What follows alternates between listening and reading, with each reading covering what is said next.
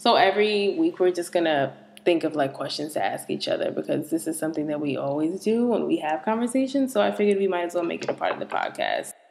So one question I have for you is it's kind of like two questions, but it's it's one. So let's say you come home, you're with this guy, you come home and you and you and you find out he's cheating on you, right?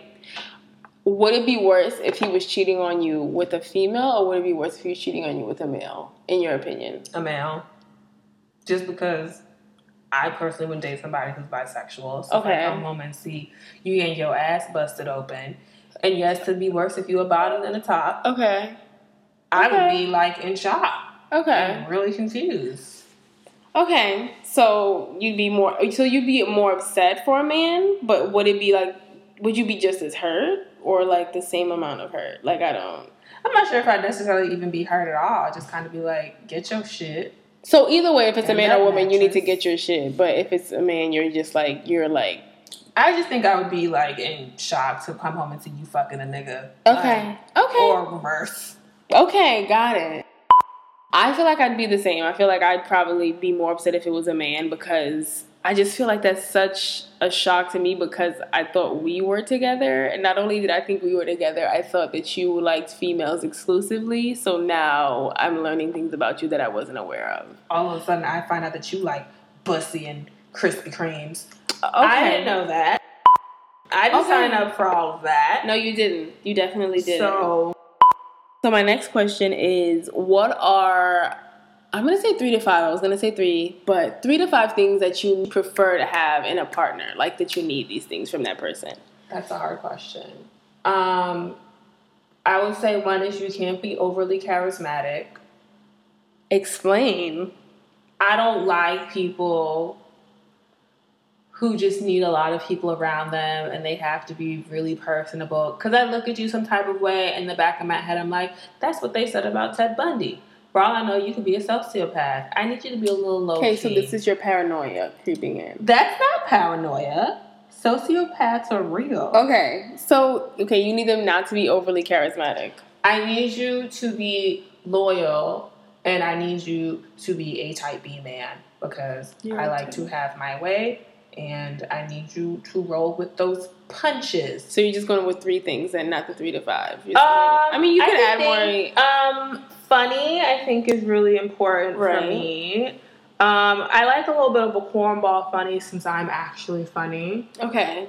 Um, so you don't want to be outdone. No. Okay. And I think the fifth thing is um, you have to be kind, but you can't judge me because I'm not. I think for me, I kind of need I need him to be self-motivated cuz I am not a person who will provide that sort of motivation. I think that's something I know about myself. And in knowing that, I know for a fact I'm not gonna like help you figure out what it is you want to do with your life mm-hmm. while simultaneously figuring out or putting together what the fuck I want to do with mine. So, so you should put that part again in slow motion and slow it down for I'm, boys and girls. I'm just saying, I feel like there are people out there who are supporters and motivators, and I applaud them. I those are called them. mothers. I do need him to be funny. I love to laugh. I think being funny is something that oftentimes keeps me in situations. I'm not even going to say relationships because in situations with dudes because I just think they're funny. Something. She's a simple girl. Meat and potatoes. Thank you. Tall and funny will get you everywhere. It will get you through a lot of doors. Ugly. Okay. You can be. All right. Tall and funny. And Listen, this is not the case in every situation. That's not the case in every situation, but yes. many a situation I have fell for somebody who's tall and funny. Ninety percent. I'm gonna say smooth. Sixty-nine percent. I'm gonna say sixty-nine.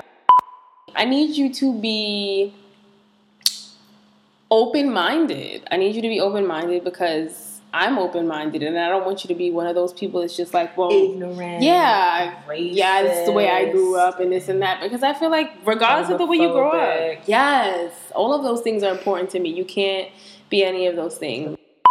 Family oriented. I really You sound like a Spanish mommy. Oh my god, whatever. I I I love my family and I need somebody who likes being around their family too. Like the light skinned Cosby's. We are, Mhm. we are, Very true. but we we live in it. We we bask in it. We love it. You do. Yeah. Straight up happy days in that house. Uh listen, that's when the doors are open behind show? closed Happy doors. Days? Yeah, but Have it was with it? all white people. It's close enough. Um, I don't think it is. I, I want to say tall, but damn, that sounds No, really shallow. It's tall. It's Tall. not shallow because let me tell you, balances out. Woo! Listen, okay, I like tall guys. They're nice. They're appealing. All the Tumblr hits this is gonna get. I'm just saying, I like a tall one. Lord. All Slide right. into those DMs, ugly tall fellas. Question portion. ugly people just get beer? Because I feel like it automatically makes you It does- it does add to you, it Because you're covering forty percent of your face in facial hair. Here's the thing: it's bona fide trickery. it is Because if we get together and you have a beard, and at some point in your life you're like, "Well, I'm over this. What the fuck am I gonna do Never now?" get over it because you should keep hidden photos of yourself taped to the bottom of your mattress so you know what you look like. Or perhaps if we get together and they have a beard, they show me what they look like before, so that I'm that I'm that I have a forewarning essentially. Like I'm not just out she won't here. run. Okay, We'll share a we're story go- after we know y'all better That's on. one. That was one story, like one ass story, and she goes for it every time. Funny.